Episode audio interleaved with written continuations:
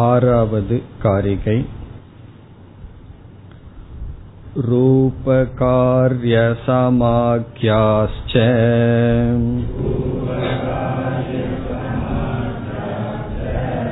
विद्यन्ते तत्र तत्र वै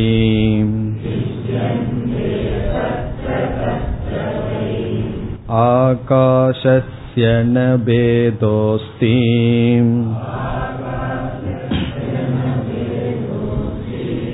तद्वज्जीवेषु निर्णयः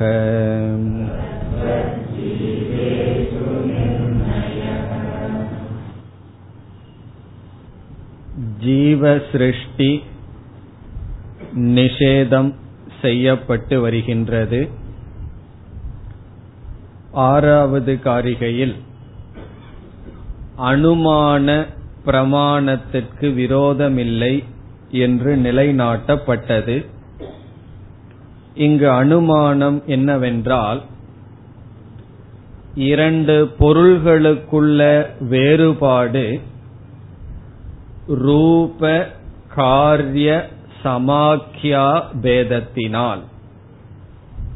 நமக்கு தெரிந்த மொழியில் நாம ரூப கர்ம. ஒரு பொருளினுடைய பெயரும் இனியொரு பொருளினுடைய பெயரும் ஒரு பொருளினுடைய ரூபமும் இனியொரு பொருளினுடைய ரூபமும் ஒரு பொருளினுடைய செயலும் இனியொரு பொருளினுடைய செயலும் வேறுபட்டால் இந்த இரண்டு பொருள்களும் வேறுபாட்டை உடையது. பேதம் உடையது என்பது நம்முடைய அனுமானம். நம்முடைய அனுபவமும் கூட. ஆகவே பூர்வபக்ஷி கூறுகின்றான் ஜீவாகா பித்யந்தே பரஸ்பரம். ஜீவர்கள் ஒருவருக்கொருவர் வேறுபடுகிறார்கள். நாம பேதத்வாத் ரூபபேதத்வாத் கர்ம பேதத்வாத். நாம ரூப கர்மங்கள் பேதம் படுகின்றது. பிறகு ஜீவனும் ஈஸ்வரனும் வேறுபடுகிறார்கள். காரணம் இந்த மூன்று பேதமும் இவர்கள் இடையில் இருப்பதனால் என்பது பூர்வபக்ஷம். அதற்கு நாம் என்ன பதில் பார்த்தோம்? இப்படிப்பட்ட பேதங்கள் ஆகாசத்தில் தோன்றினாலும் எப்படி ஆகாசத்தில் பேதமில்லையோ அதுபோல் ஜீவர்களிடம் இவைகள் தோன்றினாலும் உண்மையில் பேதம் இல்லை. பிறகு இவைகளெல்லாம் தோன்றுவதற்கு காரணம் என்ன என்றால் உபாதி என்று நாம் சென்ற வகுப்பில் பார்த்தோம். ஆகாசத்திற்கும் சிறிய ஆகாசம் பெரிய ஆகாசம் கடாகாசக மடாகாசக என்ற பெயர்.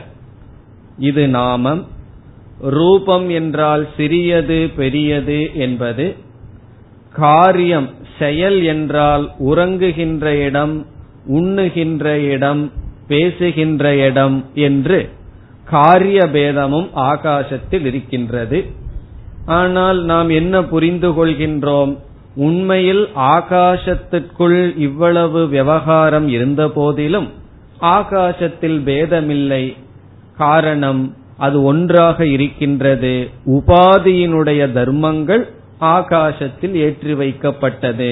இப்ப நாமரூப கர்மங்கள் உபாதியினுடைய தர்மம் ஆகாசத்தின் தர்மம் அல்ல. அதே போல ஜீவர்களுக்கு வேற்றுமை வருவதற்கு காரணம் சைத்தன்யத்திடத்தில் உள்ள பேதமல்ல ஷரீரத்தில் இருக்கின்ற வேற்றுமை. ஷரீரத்தினுடைய நாம ஷரீரத்தினுடைய ரூபங்கள் ஷரீரத்தினுடைய கர்மங்களின் அடிப்படையில் வேறுபாடு தெரிகின்றது. உண்மையில் ஜீவர்களுக்குள்ளும் பிறகு ஜீவனுக்கும் ஈஸ்வரனுக்கும் வேறுபாடு இல்லை. இதைத்தான் ஆறாவது காரிகையில் பார்த்தோம். ரூப காரிய சமாக்கியாகா. ரூபம் நமக்கு தெரியும். காரியம் என்றால் செயல் சமாக்கியா என்றால் நாம பித்யந்தே தத்ர தத்ரவை. ஆங்காங்கு இந்த வேறுபாடுகள் இருக்கின்றன. ஜீவர்களிடத்திலும் தெரிகின்றது ஆகாசத்திலிடத்திலும் தெரிகிறது. இங்கு ஆகாசத்தை கூறுகின்றார். உதாரணத்தை சொல்லி அதுபோல் ஜீவ விஷயத்தில் என்று சொல்கின்றார்.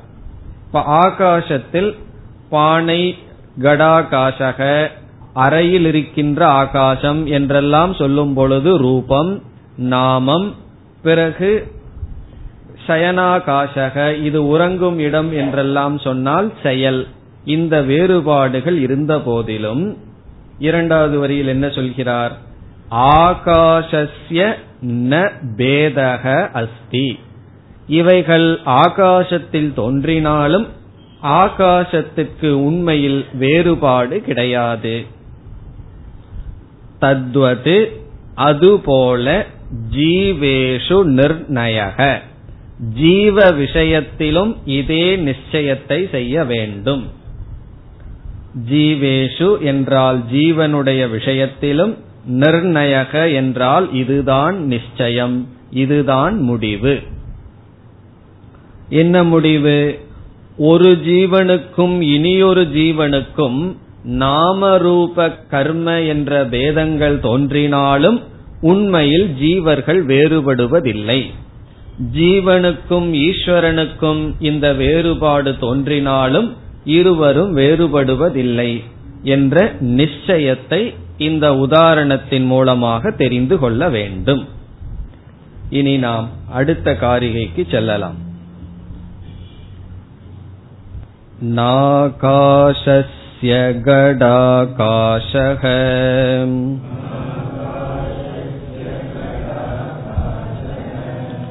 विकार अवयवौ यथा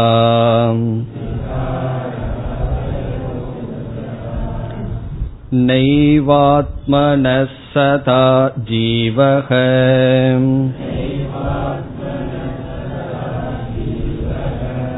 विकार अवयवौ तथा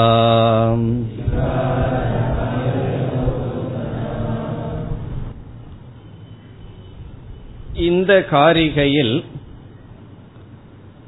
ஜீவாத்மாவுக்கும் பரமாத்மாவுக்கும் எந்த விதமான சம்பந்தமும் இல்லை என்று சொல்லப்படுகின்றது இங்கு சம்பந்தம் ஜீவாத்மாவிடம் சம்பவிக்காது என்பது கருத்து. சென்ற காரிகையில் ஜீவாத்மாவிடத்தில் பேதங்கள் சம்பவிக்காது வேற்றுமை சம்பவிக்காது என்று சொல்லப்பட்டது. அதற்கு முன் ஐந்தாவது காரிகையில் ஜீவாத்மாக்களிடம் தர்மங்கள் இல்லை என்று சொல்லப்பட்டது. அதற்கு முன் ஜீவாத்மாவுக்கு மரணம் இல்லை என்றும் அதற்கு முன் ஜென்மமில்லை என்றும் சொல்லப்பட்டது.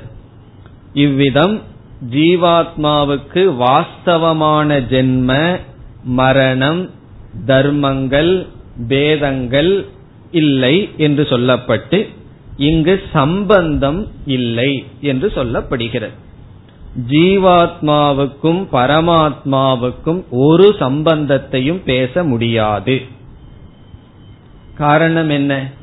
ஜீவாத்மாவுக்கும் பரமாத்மாவுக்கும் ஏன் சம்பந்தத்தை பேச முடியாது? என்ன பதில் சொல்வது? இரண்டும் ஒன்றாக இருப்பதனால்.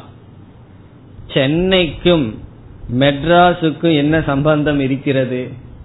புதுச்சேரிக்கும் பாண்டிச்சேரிக்கும் என்ன சம்பந்தம் இருக்கிறது என்றால் ஒரே வஸ்து இரண்டு பெயர்கள். அவ்வளவுதான். சில சமயங்களில் இந்த வார்த்தையை பயன்படுத்துவோம். ஜீவாத்மாவுக்கும் பரமாத்மாவுக்கும் ஐக்கிய சம்பந்தம் என்று சொல்வோம். ஐக்கிய சம்பந்தம் என்று சொல்வதனுடைய பொருள் ஒரு சம்பந்தமும் இல்லை. இப்ப சில பேர்த்துக்கு சிருஷ்டி இல்லை அஜாதிவாதம்னு சொன்னா பயம் வந்துடும் இவ்வளவு அனுபவிச்சுட்டு இருக்கோம் எப்படி அஜாதின்னு சொல்கிறீர்கள் ஒன்றுமே தோன்றவில்லை என்று சொல்கிறீர்கள். இப்ப அவர்களுக்கு என்ன சொல்லுவோம்? மித்யா சிருஷ்டிவாதக. இப்ப மித்யா சிருஷ்டி என்றாலும் அஜாதி என்றாலும் ஒரே ஒரு பொருள்தான். அதுபோல் ஜீவ பரமாத்மாவுக்கு சம்பந்தம் கிடையாது. அதுதான் இந்த காரிகையினுடைய சாரம். அதிலிருந்து என்ன நிலைநாட்டப்படுகிறது என்றால் பூர்வ பக்ஷியானவன் பரமாத்மாவை காரணமாகவும் ஜீவாத்மாவை காரியமாகவும் நினைக்கின்றான். இப்ப ஜீவாத்மா தோன்றியது என்றால் அதற்கு காரணம் பரமாத்மா என்று சொல்கின்றான். இதை ஏற்றுக்கொண்டால் என்ன ஆகிவிடும்? ஜீவாத்மா தோன்றியது. ஜீவாத்மா என்ற தத்துவம் தோற்றத்தை அடைந்தது என்று வரும். அப்பொழுது நம்முடைய அஜாதிவாதமானது சித்திக்காது. நாம் இப்ப எந்த வாதத்தில் இருக்கின்றோம்? பரமாத்மாவிடமிருந்து எதுவும் தோன்றவில்லை என்ற வாதத்தில் இருக்கின்றோம். அதில் ஜீவன் தோன்றவில்லை என்பதை நிலைநாட்டிக் கொண்டிருக்கின்றோம். ஆகவே ஜீவனுக்கும் பரமாத்மாவுக்கும் எந்த சம்பந்தத்தையும் பேச முடியாது. அதுதான் இதனுடைய சாரம். பிரசித்தமாக இரண்டு பொருள்களுக்கு இரண்டு விதமான சம்பந்தத்தை பேசுவார்கள். சாஸ்திரத்துல பலவிதமான சம்பந்தங்கள் பேசப்படுகிறது. ரெண்டு பொருளுக்கும் உள்ள சம்பந்தங்கள் பலவிதமான சம்பந்தங்கள்.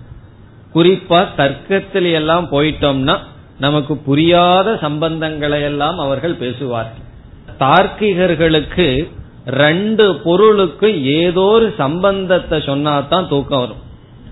சம்பந்தம் இல்லாமல் அவர்கள் அவர்களுடைய தத்துவத்தை நிலைநாட்ட மாட்டார் சரி எனக்கு உனக்கு ஒரு சம்பந்தம் இல்லையே என்ன சம்பந்தம்னா? ரெண்டு பேரும் ஒரே யமதர்ம ராஜாவில சாகரம். அந்த சம்பந்தம்னாலும் சொல்லி ரெண்டு பேர்த்துக்கும் மரணம் ஒரே ஒரு யமனிடமிருந்து வருகிறது. அப்படி நமக்கு சம்பந்தம் இருக்குன்னு சொல்லி விடுவார் அப்படி ஏதோ ஒரு சம்பந்தத்தை அவர்கள் பேசுவார்கள். நம்ம அதெல்லாம் இங்க பார்க்காமல் பொதுவாக இரண்டு சம்பந்தங்கள் இரண்டு பொருளுக்குள் பேசப்படும். அந்த இரண்டை இங்கு ஆசிரியர் குறிப்பிட்டு இந்த இரண்டும் சம்பவிக்காது. ஒரு சம்பந்தம் முதல் சம்பந்தம் காரிய காரண சம்பந்தக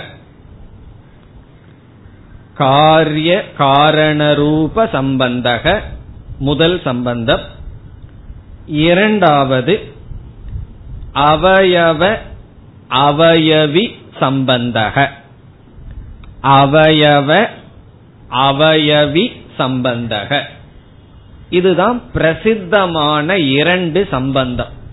சம்பந்தம்னா ஞாபகம் இருக்கின்றது அல்லவா நம்ம தமிழ்ல சொல்றதுதான் ரிலேஷன்ஷிப் உறவு. ஒன்றுக்கும் மற்றொன்றுக்கும் உள்ள சம்பந்தம் தொடர்பு. இப்ப காரிய காரண சம்பந்தக என்றால் இரண்டு பொருளுக்கு ஒன்று காரணமாக இருத்தல் என்பதும் இனி ஒன்று காரியமாக அதிலிருந்து தோன்றியதாக இருத்தல் என்ற சம்பந்தம். அதற்கு உதாரணம் என்ன? நம்முடைய ஸ்தூல உடல் காரியம் நாம் உட்கொண்ட உணவு அன்னங்கள் காரணம். அப்ப இந்த உடல் எதிலிருந்து தோன்றியது? எதனுடைய விகாரம் என்றால் அன்னத்தினுடைய விகாரம். அப்போ அன்னத்தை அன்னம்னா உணவு. அவைகளை காரணம் என்றும் நம்முடைய உடலை காரியம் என்றும் சொல்லலாம். அல்லது பீஜம். பீஜம் என்றால் விதை காரணம் மரமானது காரியம் என்று சொல்லலாம். இங்கு பொதுவாக ஆசிரியர் காரிய காரண சம்பந்தத்தை காரணத்திலிருந்து அடைந்த விகாரம் காரியம் என்று எடுத்துக் கொள்கிறார். காரணம் என்று ஒரு தத்துவம் இருக்கின்றது. அதனுடைய விகாரம் அதனுடைய மாறுபாட்டில் உருவாவது காரியம் என்று எடுத்துக் கொள்கிறார். சில சமயங்களில் நாம் பானை காரணம் களிமண் காரியம் என்ற இடத்தில் விகாரத்தை உடையதா விகாரத்துடன் பானை வந்ததா விகாரம் இல்லாமல் வந்ததா என்றால் இரண்டு நோக்கிலும் நாம் பேசுவோம். விகாரம் அடைந்துதான் பானையாக தோன்றியது என்றும் சொல்லுவோம். சில சமயங்களில் சில சமயங்களில் விகாரம் இல்லாமல் களிமண்ணே ஒரு நாம ரூபத்தை கொடுத்தவுடன் பானையாக தோன்றியது என்று சொல்வோம். இப்ப உதாரணமா சில லூஸ் பேப்பர் இருக்கு. அந்த பேப்பரை வச்சு நாம் ஒரு புஸ்தகத்தை போல் அதை அமைக்கின்றோம்.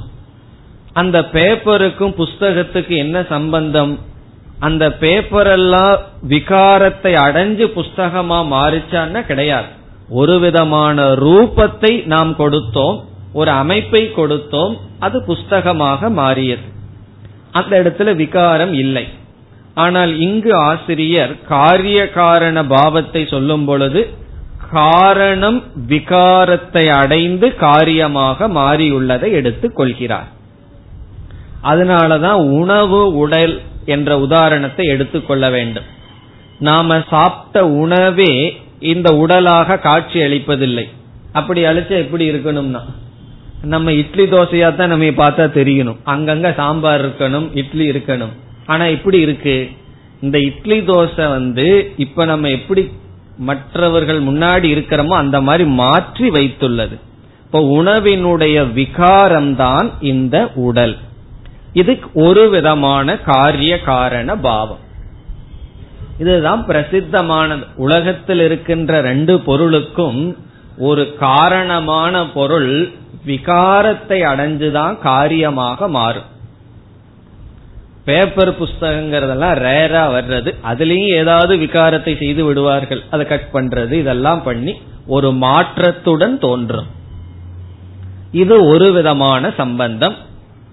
காரிய காரண பாவக இனி இரண்டாவது அவயவ அவயவி சம்பந்தக. அவயவம் என்றால் அங்கங்கள் உறுப்புக்கள். அவயவி என்றால் உறுப்புக்களை உடையவன். கை கால்கள் இவைகளெல்லாம் அங்கங்கள்.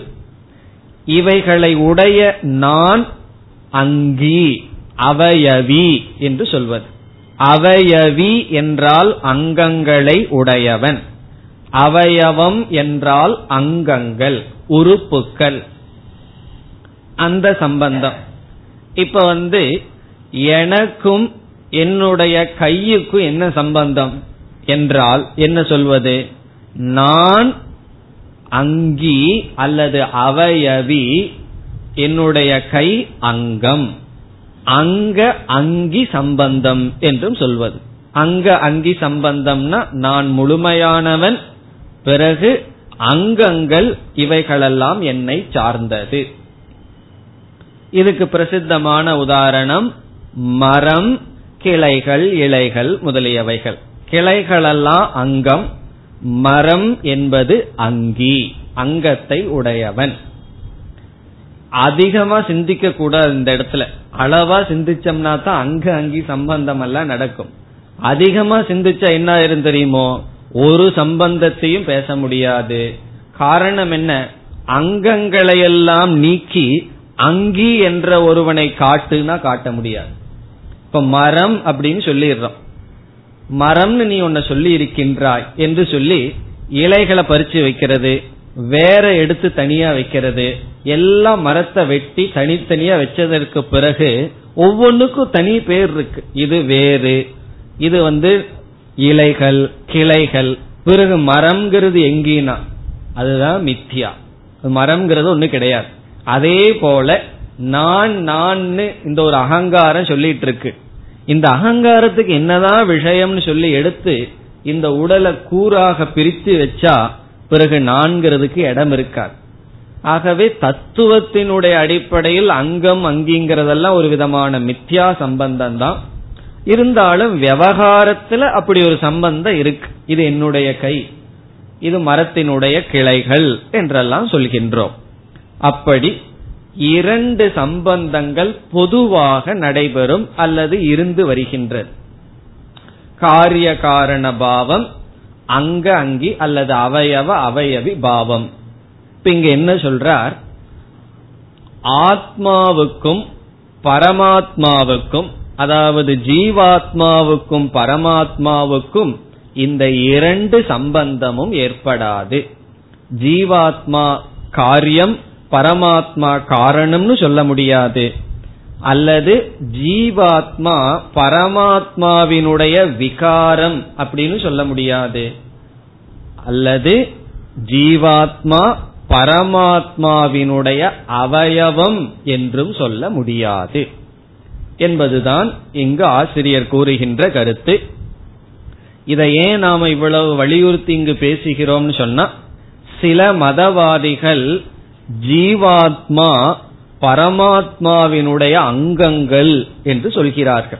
அதுதான் விசிஷ்ட அத்வைதம்ங்கிறதனுடைய தாத்பரியம். அத்வைதம்னா ஒன்று. விசிஷ்டம் என்றால் பேதத்தை உடைய அதே சமயத்துல ஒன்றாகவும் இருக்கிறதாம். இப்ப அத்வைதம்னு சொல்கிறார்கள். பரமாத்மா ஒன்றுதான். ஆனா அது எப்படிப்பட்ட பரமாத்மா? நம்மை போன்ற ஜீவாத்மாக்களை அங்கங்களாக உடைய பரமாத்மா. அப்ப அந்த அத்வைதம் ஒன்றான அத்வைதம் விசிஷ்டமாக இருக்கின்றது என்பது அவர்களுடைய கொள்கை. அதற்கு அவர்களும் உபனிஷத் பிரமாணத்தை சொல்கிறார்கள். அவர்கள் சொல்கின்ற உபனிஷத் பிரமாணம் என்னவென்றால் நாம சொல்றதையே அவர்கள் தவறாக பொருள்படுத்தி சொல்வது நெருப்பிலிருந்து நெருப்பு பொறிகள் தோன்றின என்று உபனிஷத் கூறுகின்றது. சுத்ரா விஸ்புலிங்காகா என்று பிருகதாரண்யக உபனிஷத்தில் சிறிய சிறிய நெருப்பு பொறிகள் தோன்றியுள்ளன. முண்டகோபனிஷத்திலும் சொல்லப்பட்டிருக்கின்றது. நெருப்பிலிருந்து நெருப்பு துளிகள் தோன்றியது போல் நெருப்பு என்ற ஈஸ்வரனிடமிருந்து பரமாத்மாவிடமிருந்து சிறு நெருப்பு துளிகள் போல் நெருப்பு பொறிகள் போல் ஜீவாத்மாக்கள் தோன்றின. என்பதை உதாரணமாக கொண்டு நெருப்பு அங்கி நெருப்பு பொறிகள் அங்கங்கள் என்று சொல்கிறார்கள். பிறகு உபனிஷத்தில் ஒரு வார்த்தையும் ஜீவாத்மாவுக்கு சொல்லப்படுகின்றது. பிருகதாரண்யக்கத்திலேயே விஜயானமயக என்று ஜீவாத்மாவுக்கு ஒரு லட்சணம் சொல்லப்படுகிறது. விஜயானமயக அவர்கள் மயக என்ற சொல்லை விகாரம் என்ற பொருளில் ஜீவாத்மா என்பவன் விஞ்ஞானத்தினுடைய விகாரம். பரமாத்மா விஞ்ஞான அறிவு சொரூபம் அந்த அறிவினுடைய விகாரம் தான் ஜீவாத்மாக்கள் என்பது சிலருடைய கொள்கை. இப்ப சிலர் என்ன நினைக்கிறார்கள்? பரமாத்மா அறிவு சொரூபம் அந்த அறிவினுடைய விகாரம் மாறுபாடுதான். அந்த அறிவு விகாரத்தை அடையும் பொழுது ஜீவாத்மா ஆகின்றான். அல்லது பரமாத்மா அவயவி அங்கியாக இருக்கின்றான். ஜீவாத்மாக்கள் அங்கங்கள் என்பது பலருடைய கருத்து. இங்கு ஆசிரியர் அது தவறு என்று மீண்டும் ஆகாசத்தினுடைய உதாரணத்தில் நிலைநாட்டுகின்றார். இப்ப என்ன சொல்றார்? மகாகாஷக கடாகாஷகன்னு ரெண்டு ஆகாசம். பானைக்குள்ள இருக்கிற ஆகாசம் பானைக்கு வெளியே இருக்கின்ற வெட்ட வெளி. இப்ப நம்மிடம் கேட்கின்றார் பானைக்குள்ளே இருக்கின்ற ஆகாசமானது வெளியே இருக்கின்ற ஆகாசத்தினுடைய விகாரமா அல்லது வெளியே இருக்கின்ற ஆகாசத்தினுடைய அங்கமா என்றால் நம்ம என்ன சொல்ல முடியும்? பானைக்குள் இருக்கின்ற ஆகாசம் மகாகாசத்தினுடைய வெளியே இருக்கின்ற ஆகாசத்தினுடைய விகாரமும் அல்ல. பிறகு அங்கமும் அவயவமும் அல்ல. இந்த பானைக்குள் இருக்கிற ஆகாசம் வெளியே இருக்கின்ற ஆகாசத்தினுடைய கைய போல கால போலன்னு சொல்ல முடியுமோ? முடியாது. அதுபோல எப்படி ஆகாசமானது கடாகாசமானது மகாகாசத்தினுடைய விகாரமும் அவயவமும் அல்லவோ அதே போல பரமாத்மாவினுடைய விகாரமோ அவயவமோ ஜீவாத்மா இல்லை என்று இங்கு கூறுகிறார். இனி நாம் காரிகைக்குள் செல்லலாம். முதல் வரியில் உதாரணத்தை பேசுகின்றார். ந ஆகாஷஸ்ய கடாகாஷக. முதல்ல கடாகாஷகங்கிற சொல்ல எடுத்துக்குவோம். கடாகாஷக பானையில் இருக்கின்ற ஆகாசமானது ஆகாஷஸ்ய. ஆகாஷஸ்ய என்றால் மகாகாசஸ்யன் அர்த்தம். வெளியே இருக்கின்ற வெட்ட வெளியினுடைய பானையில் இருக்கின்ற ஆகாசமானது ஆகாஷஸ்ய வெளியே இருக்கின்ற பெரிய ஆகாசத்தினுடைய ந விகார அவயவௌ. விகாரமும் அல்ல அவயவமும் அல்ல.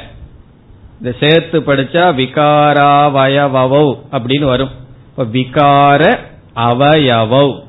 விகாரமும் அல்ல அவயவமும் அல்ல. விகாரம்ங்கிற இடத்துல காரிய காரண பாவமும் அல்ல அவயவம் என்ற இடத்துல அவயவ அவயவி சம்பந்தமும் அல்ல. ந விகார அவயவோ யதா. எப்படியோ. யதாங்கிறது உதாரணம். எப்படியோ. எப்படி? பானைக்குள்ளிருக்கின்ற ஆகாசமானது ஆகாசஸ்ய. வெளியே இருக்கின்ற ஆகாசத்தினுடைய விகாரமும் அல்லவோ அவயவமும் அல்லவோ. யதா. அதுக்கு கீழே பார்த்தா ததா அப்படின்னு ஒரு சொல்லு இருக்கு. அது போல.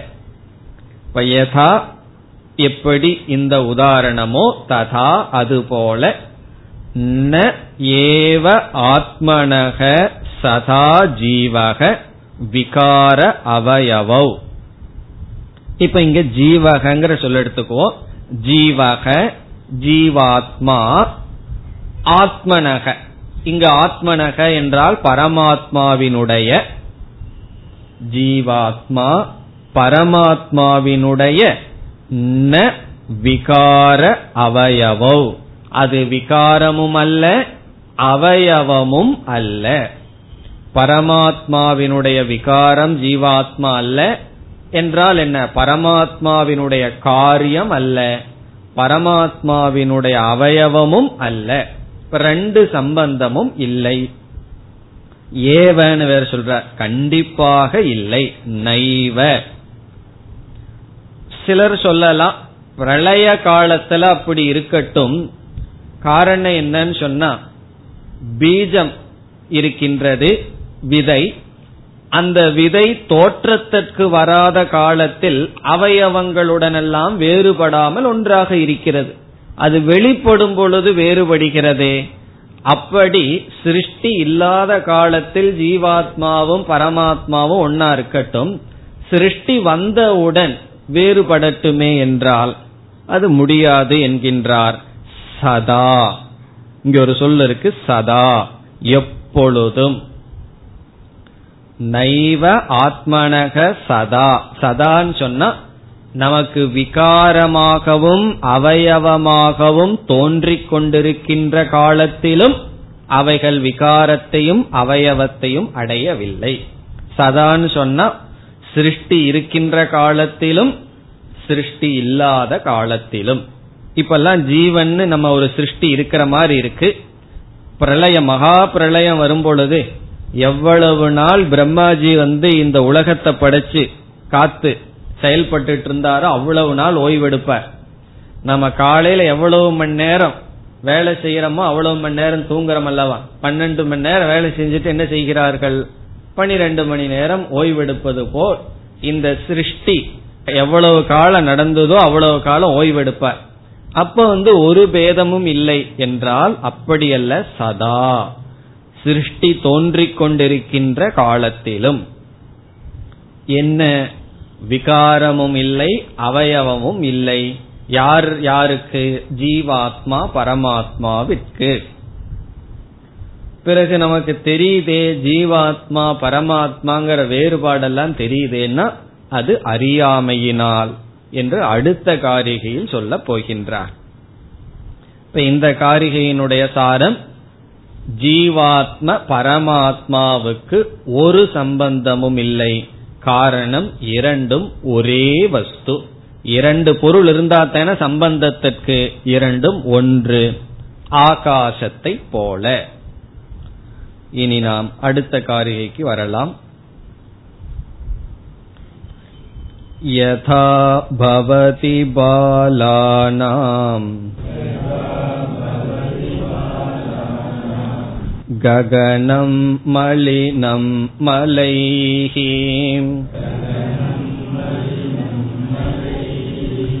तथा भवत्यबुद्धानाम्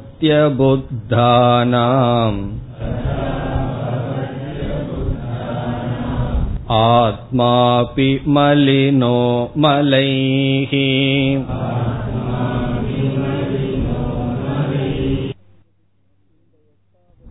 இந்த எட்டாவது காரிகையில் இதுவரை நாம் என்ன சொல்லி வந்தோம்? உபாதியினுடைய தர்மங்கள்தான் உபகிதத்தில் ஏற்றி வைக்கப்படுகிறது என்று பேசி வந்தோம். அதாவது ஷரீரத்தினுடைய தர்மங்கள் ஆத்மாவிடம் ஏற்றி வைக்கப்படுகிறது. பானை முதலியவற்றினுடைய தர்மங்கள் ஆகாசத்திடம் ஏற்றி வைக்கப்பட்டுள்ளது. அப்படி ஏற்றி வைக்கப்பட்டு பானை தோன்றும் பொழுது ஆகாசம் தோன்றியது போலவும் பானை நாசமாகும் பொழுது உருமாறும் பொழுது ஆகாசம் அடிந்தது போலவும் பானை சுத்தமாக இருந்தால் ஆகாசம் சுத்தம் போலவும் தெரிகின்றது என்றெல்லாம் சொன்னோம். அதே போல ஷரீரத்தினுடைய தர்மங்கள் எல்லாம் ஆத்மாவிடம் ஏற்றி வைக்கப்படுகிறது என்று சொன்னோம். இந்த காரிகையில் இவ்விதம் உபாதியினுடைய தர்மத்தை ஆத்மாவிடம் ஏற்றி வைக்க காரணம் என்ன என்று சொல்கிறார். உடலினுடைய தர்மங்களை ஆத்மாவிடம் நாம் ஏற்றி வைக்க என்ன காரணம்? அந்த காரணம் இந்த காரிகையில் குறிப்பிடப்படுகிறது. ஏன் காரணத்தை சொல்லணும்னா ஏதோ ஒன்றினுடைய தர்மத்தை எடுத்து இனியொரு இடத்துல ஏற்றி வைக்கணும்னா அதுக்கு ஒரு காரணம் சொல்லணும். காரணம் இல்லாம ஒன்னு நடக்காதல்லவா? ஆகவே இங்கு காரணத்தை சொல்கின்றார். என்ன காரணம்னு நமக்கு வந்து தோன்றும். தெரிஞ்ச காரணம்தான் அறியாமை. காரணம் அஜானம் அஜானம்ங்கிற காரணத்தினால என்ன ஏற்படுகின்றது? உபாதியினுடைய தர்மங்கள் ஆத்மாவிடம். இப்ப உபாதின்னு சொன்னா இங்க உடல்கள் அனாத்மா. உடல்களினுடைய தர்மங்கள் ஆத்மாவிடம் ஏற்றி வைக்கப்படுகிறது. அதற்கு காரணம் அஜானம் அறியாமை. சரி இந்த அறியாமைக்கு தான் என்ன காரணம்? அடுத்த கேள்வி வந்துடும் அல்லவா? அறியாமை என்ற காரணத்தினால் அத்தியாசம் நடக்கின்ற அனாத்மா தர்மங்களை ஆத்மாவிட ஏற்றி வைக்கிறோம். சரி இந்த அறியாமைக்கு தான் என்ன காரணம்? இந்த இடத்துல என்ன சொல்லிடுவோம்? பதில் சொல்ல முடியாது. அதனால நமக்கு என்ன வார்த்தை இருக்கு? அனாதி. இந்த அஜானத்திற்கு காரணத்தை சொல்ல முடியாது. காரணம் என்னன்னா அஜானத்துக்கு ஒரு காரணத்தை சொன்னோம்னா அடுத்த கேள்வி என்ன கேட்டுருவோம்? சரி அதுக்கு என்ன காரணம்? அதுக்கு ஒரு காரணத்தை சொன்னா அதுக்கு என்ன காரணம்? இப்படியே போக வேண்டாம்னு சொல்லித்தான். அனாதி என்று சொல்லிவிட்டார்கள். அனாதினா அதுக்கு மேல கேள்வியை கேட்காதே.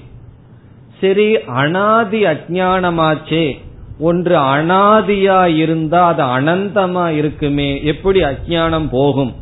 அந்த சந்தேகம் வரலாம். அனாதின்னு ஏன் பதில் சொல்றோம்?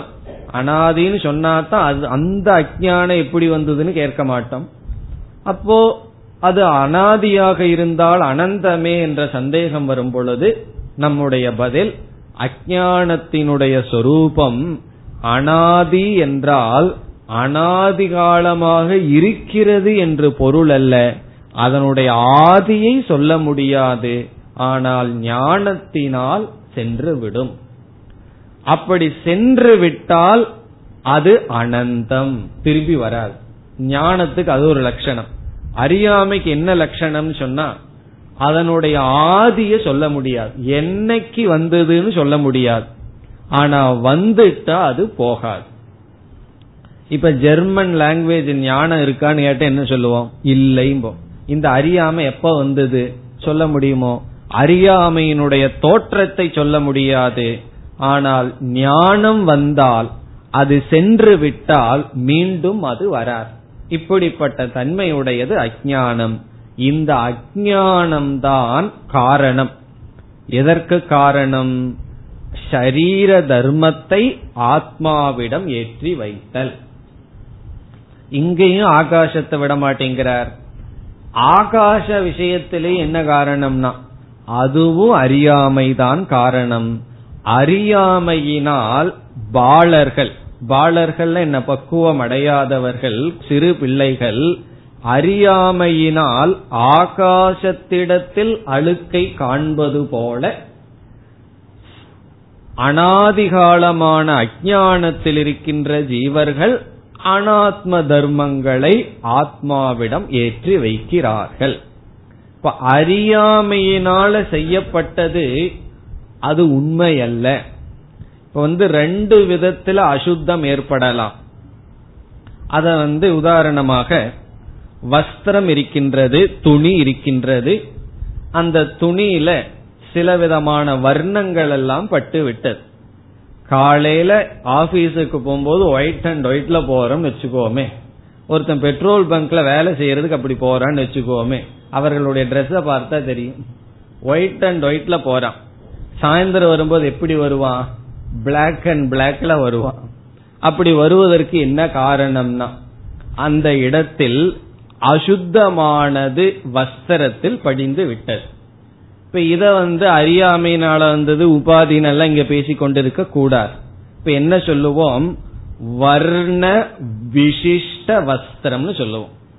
வர்ண வர்ண அப்படின்னா கிருஷ்ண வர்ண விசிஷ்ட வஸ்திரம். கருப்பு வர்ணத்துடன் கூடிய வஸ்திரம் என்று சொல்வோம். காரணம் என்ன? அந்த இடத்தில் அந்த வஸ்திரமானது உடையானது அந்த வர்ணத்தை எடுத்துக்கொண்டது சம்பந்தத்துடன் உண்மையாகவே எடுத்துக்கொண்டது இப்ப அதை நீக்கணும் அப்படின்னா அஜானத்தை எல்லாம் அங்க நீக்க வேண்டிய அவசியம் இல்லை அதை நீக்கிறதுக்கு கர்மம் செய்ய வேண்டும். செயல் செய்து தூய்மைப்படுத்த வேண்டும். இது ஒரு உதாரணம். இந்த இடத்துல முக்கியமான வார்த்தை வர்ண விசிஷ்ட வஸ்திரம். அந்த விசிஷ்டங்கிற வார்த்தை தான் முக்கியம்.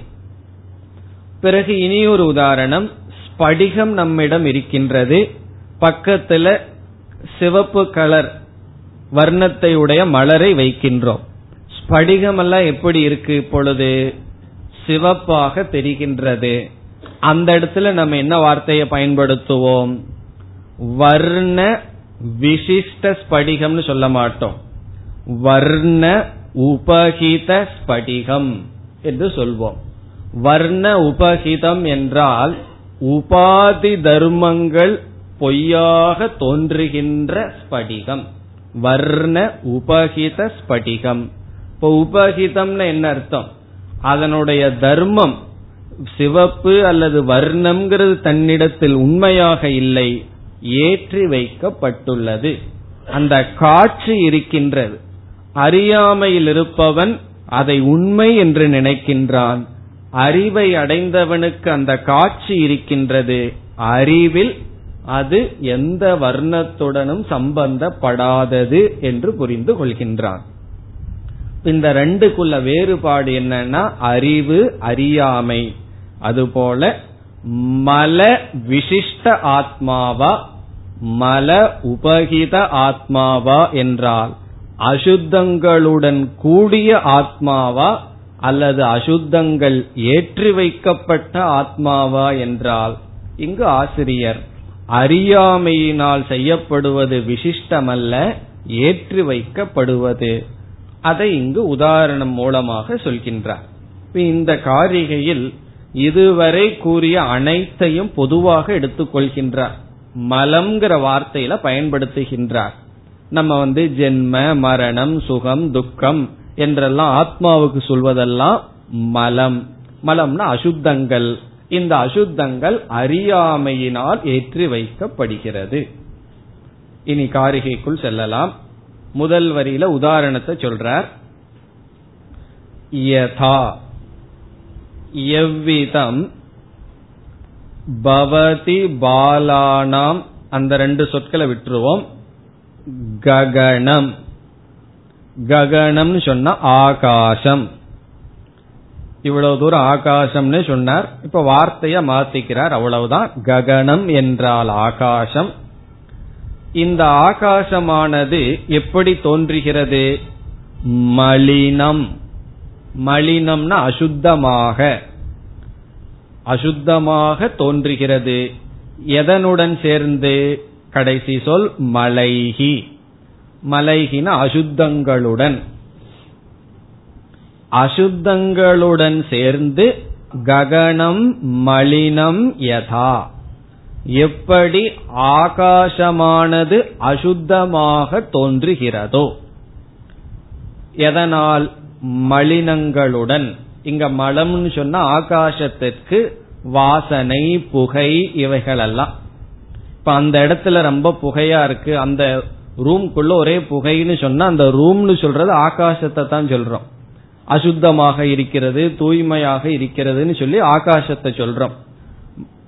அது யாருக்கு ஆகாசம் மலினம்? பாலானாம். பாலர்களுக்கு. சிறுவர்களுக்கு. இங்கு பாலானாம்னு சொன்னா நம்ம எல்லாம் பெரிய ஆளாச்சே குழந்தைகளுக்கு தான் சொல்லக்கூடாது. இங்கு பாலானம்னா அறிவற்றவர்களுக்கு அறிவு வளர்ச்சி அடையாதவர்களுக்கு. பாலானாம் அறிவற்றவர்களுக்கு சிறு பிள்ளைகளுக்கு ககனம் மலினம் பவதி. ஆகாசமானது எப்படி அசுத்தம் ஆகிறதோ. இங்க வாக்கியம் எப்படி? பாலர்களுக்கு பாலானா யதா எப்படி? ககனம் மலைகி மலினம் பவதி. சிறு பிள்ளைகளுக்கு அறிவில்லாதவர்களுக்கு ஆகாசமானது மலங்களுடன் மலத்தை உடையது போல் தெரிவது போல. இனி ஆத்மாவுக்கு வருகின்றார். ததா பவதி அபுத்தானாம். ஆத்மா அபி மலினக மலைகி ஆத்மா அபி இங்கு முக்கிய பரமாத்மாவும் கூட அல்லது ஆத்மாவும் மலினக பவதி. மலினகன மலத்துடன் கூடியதாக ஆகிறது. மலைகி மலத்துடன் சேர்ந்து அசுத்தங்களுடன் சேர்ந்து ஆத்மாவும் அசுத்தத்தை உடையதாக தெரிகிறது. யாருக்கு அபுத்தானாம். அபுத்தக என்றால் என்ன? புத்தகன ஞானி. அபுத்தக என்றால் அஜானி அஜானினாம் என்று பொருள். அபுத்தானாம்னா அறிவற்றவர்களுக்கு. அறிவற்றவர்களுக்கு ஆத்மா அபி மலினக பவதி அறிவற்றவர்களுக்கு ஆத்மாவும் மலங்களுடன் சேர்ந்து மலத்தை உடையதாக தெரிகிறது. ரெண்டு மலம் ஆத்மாவிடம் இருக்கின்றது. ஒன்று அறியாமை என்ற மலம் இரண்டாவது அறியாமையினுடைய காரியம் அத்தியாசங்கள். அறியாமையே ஆத்மாவிடம் இருக்கின்ற மலமாக சொல்லுவோம். ஆத்மாவுக்கு என்ன இரண்டு மலம்? அறியாமை. காரணம் என்ன? நம்மிடம் கேட்டால் நம்ம என்ன சொல்றோம்? எனக்கு இது தெரியவில்லை அது தெரியவில்லை ஆத்ம தத்துவம் தெரியவில்லை என்று அறியாமை நம்மிடம் இருக்கின்றது. உண்மையிலேயே அறியாமை ஆத்மாவினுடைய தர்மம் அல்ல. அந்த கரணத்தில் இருக்கிற தர்மம். என்னுடைய மனசுல எத்தனையோ விஷயங்கள் தெரியவில்லை. உன்னுடைய மனசுல எத்தனையோ விஷயம் தெரியுது. ஆனா நான் என்ன சொல்றேன்? மனதில் இருக்கின்ற அறியாமையை என்னுடைய அறியாமையாக கூறுகின்றேன். பிறகு மனதில் என்னென்னலாம் இருக்கோ அதெல்லாம் என்னுடையதாக சொல்கின்றேன். அவ்விதம் அறியாமையும் அறியாமையிலிருந்து தோன்றிய அத்தியாசங்கள் இவைகள் அனைத்தும் மலம் என்று சொல்லப்படுகிறது. யாரிடம் இருக்கின்றதாம்? ஆத்மாவிடம். யாருக்கு இருக்கின்றதாம்? அபுத்தானாம். அப்ப புத்தர்களுக்கு என்னன்னா? அதான் புத்தர்னு பேரே அவருக்கு வந்திருக்கு. இப்ப புத்தர்னா என்ன? உண்மையை தெரிந்து கொண்டவர். அவரை வாயை விட்டு சொல்லாததுனால நம்ம சம்பிரதாயத்திலிருந்து மாறி போயிட்டார் புத்தர். கொஞ்சம் பேசி இருந்தார்னா நம்மளுடைய சம்பிரதாயத்துக்குள்ள வந்திருப்பார். பேசாம போய்தான் அவர் சொன்ன தத்துவம் எதோ என்று பொருள் கொண்டு விட்டார்கள். இப்ப புத்தக என்றால் ஞானி அறிவை அடைந்தவன். அபுத்தானாம்னா அஜானிகள் இப்ப இதுல இருந்து நமக்கு என்ன கிடைக்குதுன்னா அறியாமையினால் மலங்கள் ஆத்மாவிடம் ஏற்றி வைக்கப்படுகின்றது. எப்படி? அறியாமையினால் வாயுவிடமும் பிருத்திவியிடமும் இருக்கின்ற தர்மங்கள் எல்லாம் ஆகாசத்தில் ஏற்றி வைக்கப்படுகிறதோ அதுபோல இனி அடுத்த காரிகைக்கு செல்லலாம் மரணே சம்பவே சைவ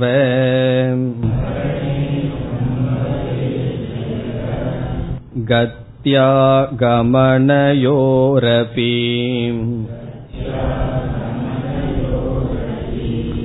स्थितौ सर्वशरीरेषु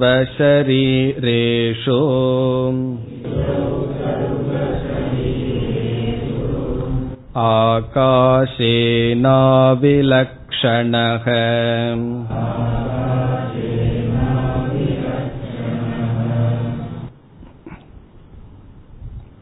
இந்த காரிகையில் முடிவுரை செய்கின்றார்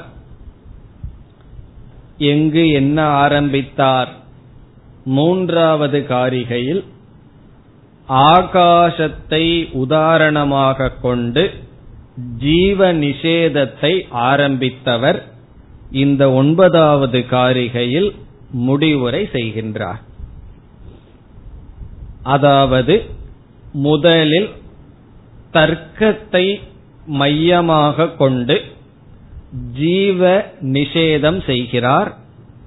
பிறகு ஸ்ருதியினுடைய துணை கொண்டு ஜீவ நிஷேதத்தை செய்ய இருக்கின்றார். பிறகு இனி ஒன்றையும் அவர் செய்ய வேண்டும். ஜெகத் நிஷேதம். நிஷேதம் என்றால் நீக்குதல். இப்ப ஜீவ ஜெகத் இரண்டும் இல்லை என்று சொல்லிவிட்டால் பரபிரம்மத்திடமிருந்து எதுவும் பிறக்கவில்லை என்றாகிவிடும். காரணம் பிறந்ததையெல்லாம் நாம் இரண்டாக பிரித்தோம். ஜீவன் பிறந்திருக்கலாம் ஜெகத் பிறந்திருக்கலாம். ஜீவன் பிறப்பதற்கு வாய்ப்பில்லை. ஆகாசத்தை உதாரணமாக சொல்லி கூறி வந்தார். இந்த காரிகையில் என்ன செய்கின்றார்? ஜீவ விஷயத்தில் நமக்கு இதுபோல் பல கருத்துக்கள் இருக்கின்றன. இப்போ உதாரணமாக சிலதைத்தான் இங்கு பேசினார். ஜென்ம ஜீவனிடம் தெரிவது எப்படி பொய் என்று ஆகாசத்தை உதாரணமா காட்டினார். ஜீவனிடம் தெரிகின்ற மரணம் எப்படி உண்மையல்ல என்பதை ஆகாசத்தை வச்சு காட்டினார். எப்படி காட்டினார்? பானை உடைஞ்சா ஆகாசம் மரணத்தை அடைவதில்லைன்னு காட்டினார். பிறகு ஜீவனிடம் பரமாத்மாவுக்கு எந்த சம்பந்தமும் இல்லை என்பதை ஆகாசத்தின் மூலமாக காட்டினார். இப்படி சிலதைத்தான் காட்டினார். இப்படியே காட்டிக்கொண்டே செல்லலாம். ஆகவே இங்கு அதற்கு ஒரு முற்றுப்புள்ளி வைத்து எவைகளெல்லாம் ஜீவனிடம் தோன்றுகிறதோ அவைகள் அனைத்தையும் ஆகாசத்தினுடைய உதாரணத்திலேயே விளக்கி விடலாம் என்று முடிவுரை செய்கிறார். இப்ப உதாரணமாக ஜீவன் ஒரு இடத்திலிருந்து இனி ஒரு இடத்திற்கு செல்கின்றான். மரணத்தை அடைந்ததற்கு பிறகு வேறு லோகத்திற்கு செல்கின்றான். பிறகு மீண்டும் இங்கு வந்து சரீரத்தை எடுக்கின்றான். பிறகு ஒவ்வொரு சரீரத்திற்குள் வேறு வேறு ஜீவனாக தெரிகின்றான். இப்படி எத்தனையோ விஷயங்கள் இருக்கின்றது ஜீவ விஷயத்தில். அவைகள் அனைத்தையும் ஆகாசத்தின் துணை கொண்டு புரிந்து கொள்ள வேண்டும். என்று சொல்லி முடிவுரை செய்கிறார். அப்ப எப்படி முடிவுரை செய்கிறார்?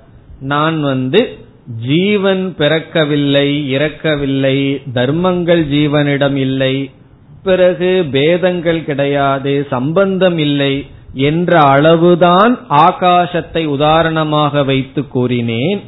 இதற்கு மேல் ஜீவனிடம் என்னென்ன சந்தேகங்கள் உங்களுக்கு இருக்கின்றதோ அவைகளையெல்லாம் மீண்டும் ஆகாசத்தினுடைய துணை கொண்டு நீக்கிக் கொள்ள வேண்டும் என்று முடிவுரை செய்கின்றார்.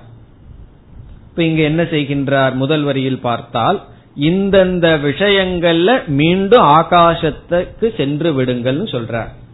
முதல் வரியில் மரணே. மரண விஷயத்தில்.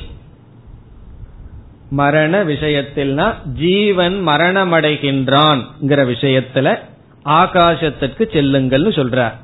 கடாகாசம்ங்கிறது ஜீவன் பார்த்திருக்கோம். பானைகள் அப்படின்னு சொல்வது சரீரம்னு பார்த்திருக்கோம். மகாகாசம்ங்கிறது பரமாத்மான்னு பார்த்திருக்கோம். இப்ப ஜீவன் மடிகின்றானே பரமாத்மா மடிவதில்லையே. அப்படி என்றால் எப்படி பரமாத்மாவும் ஜீவனும் ஒன்று என்ற சந்தேகம் வந்தால் ஆகாசத்திற்கு செல்லுங்கள். பானைதான் மாறுகிறது ஆகாசம் மாறவில்லை. இப்ப மரண விஷயத்தில் ஆகாசத்தை வைத்து மரணம் வெறும் தோற்றம் உண்மையல்ல என்று புரிந்து கொள்ளுங்கள். ஜீவன் உண்மையில் இறப்பதில்லை. இப்ப மரண விஷயத்தில் ஆகாசத்துடன் ஜீவன் ஒன்றாகின்றான். அதனுடைய அர்த்தம் என்ன? மரணத்தை போல் தெரிகிறது உண்மையான மரணம் ஜீவனுக்கு இல்லை. அடுத்தது என்ன? சம்பவே செய்வ. சம்பவம்னா தோற்றம் பிறப்பு. இங்கு சொன்னதையே சொல்ற பிறப்பு விஷயத்திலும் பிறக்கின்ற விஷயத்திலும் ஆகாசத்துடன் ஜீவனை சமமாக புரிந்து கொள்ளுங்கள். இப்ப கடாகாசம் தோன்றியதுன்னு சொன்னா அங்க தோன்றியது பானையே தவிர ஆகாசம் அல்ல. அப்படி புரிந்து கொள்ளுங்கள்.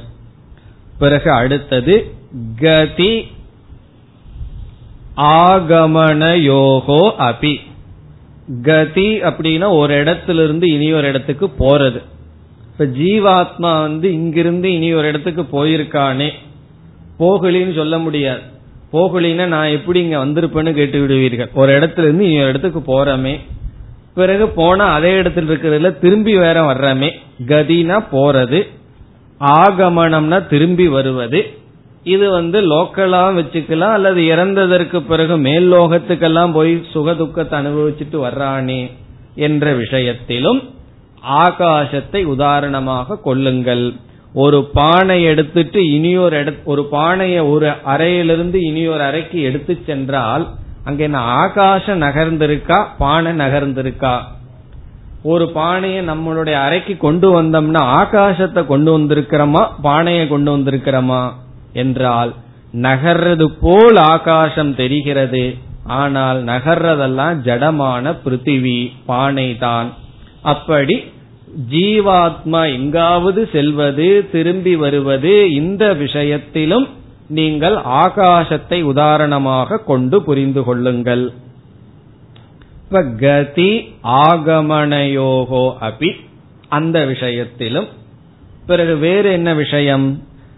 ஸ்திதௌ சர்வ சரீரேஷு சர்வ சரீரேஷு எல்லா உடலுக்குள்ளும் சர்வ சரீரேஷு எல்லா உடலுக்குள்ளும் ஸ்திதௌ ஜீவாத்மா இருக்கின்ற விஷயத்திலும்। இப்போ ஒவ்வொரு உடலுக்குள்ளேயும் ஒரு ஜீவாத்மா இருக்கே என்ற விஷயத்திலும் ஆகாசத்தை வைத்து புரிந்து கொள்ளுங்கள். எப்படின்னா ஒவ்வொரு பானைக்குள்ள ஒவ்வொரு ஆகாசம் இருக்கு. சில பானைக்குள்ள ஆகாசம் பெருசா இருக்கு. சில பானைக்குள்ள ஆகாசம் சிறியதா இருக்கே என்றால் ஆகாசத்துல பெருசும் இல்லை சிறியதும் இல்லை. பிறையெல்லாம் சரீரத்துலதான் வேறுபாடு. இதத்தான் கடைசியில சொல்லிடுறார். ஆகாஷேன அவிலக்ஷணக ஆகாஷேன ஆகாசம் என்ற உதாரணத்துடன் அவிலக்ஷணகன ஜீவாத்மா வேறுபடுவதில்லை. அவிலக்ஷணகன ஆகாசத்தை வச்சுட்டு ஆகாசத்துல எப்படியோ அப்படித்தான் ஜீவாத்ம விஷயத்தில். ஆகாசேன அவிலக்ஷணகன வேறுபடுவதில்லை. யார்? ஜீவாத்மா. எதனுடன்? ஆகாசத்துடன். எந்த விஷயத்தில் வேறுபடுவதில்லை.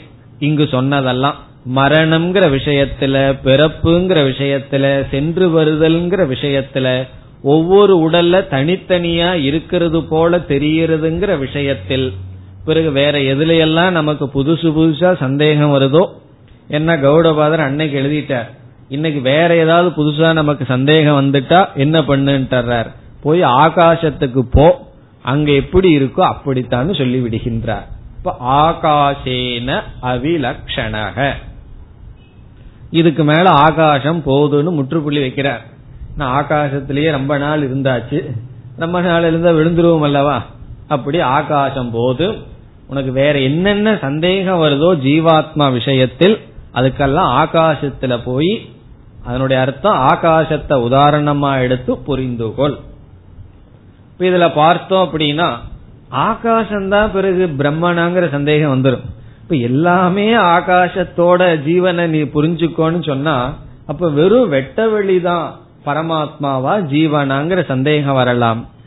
ஆகாசத்துக்கும் பரமாத்மாவுக்கும் ரொம்ப ஒற்றுமைகள் இருக்கின்றது இப்ப ரெண்டு சூக்மம் பரமாத்மாவும் சூக்மமான வஸ்து ஆகாசமும் சூக்மம் பிறகு இங்க என்னென்ன உதாரணங்கள் சொன்னமோ அத்தனையும் பொருந்தி வருகிறது. ரெண்டு முக்கியமான வேறுபாடு இருக்கின்றது ஆகாசத்திற்கும் பரமாத்மாவுக்கும். வேறுபாடே இல்லைன்னு வச்சுக்குவோமே ஆகாசத்துக்கும் ஆத்மாவுக்கும் வேறுபாடு இல்லைன்னு என்ன ஆயிருக்கும்? ஆகாசத்தை உதாரணம்னு சொல்லி பேசியிருக்கவே முடியாது. உதாரணம்னு சொல்லி பேசும் பொழுதே சில ஒற்றுமைகள் இருக்கும் சில வேற்றுமைகள் இருக்கும்னு தெரிய வருது.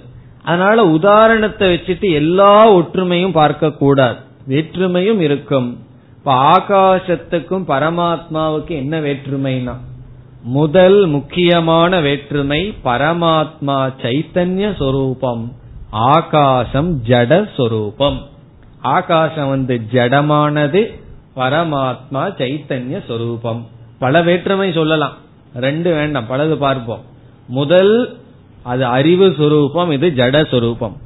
இரண்டாவது வேற்றுமை பரமாத்மாவிடமிருந்து ஆகாசம் தோன்றியது. மாயையிலிருந்து ஆகாசம் தோன்றியது.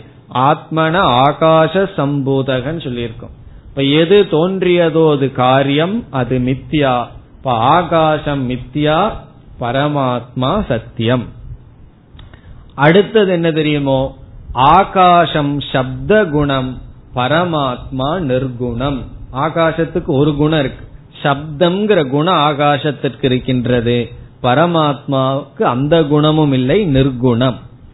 இப்ப இனி ஒரு பேதமும் சொல்லலாம். அது ரொம்ப டெக்னிக்கல் மூன்று விதமான பேத சாஸ்திரத்துல சொல்லப்படும். சஜாதீய விஜாதீய ஸ்வகத பேதம்னு பேசப்படும். வேறொரு சூழ்நிலையில விளக்கமா பார்க்க இருக்கின்றோம்.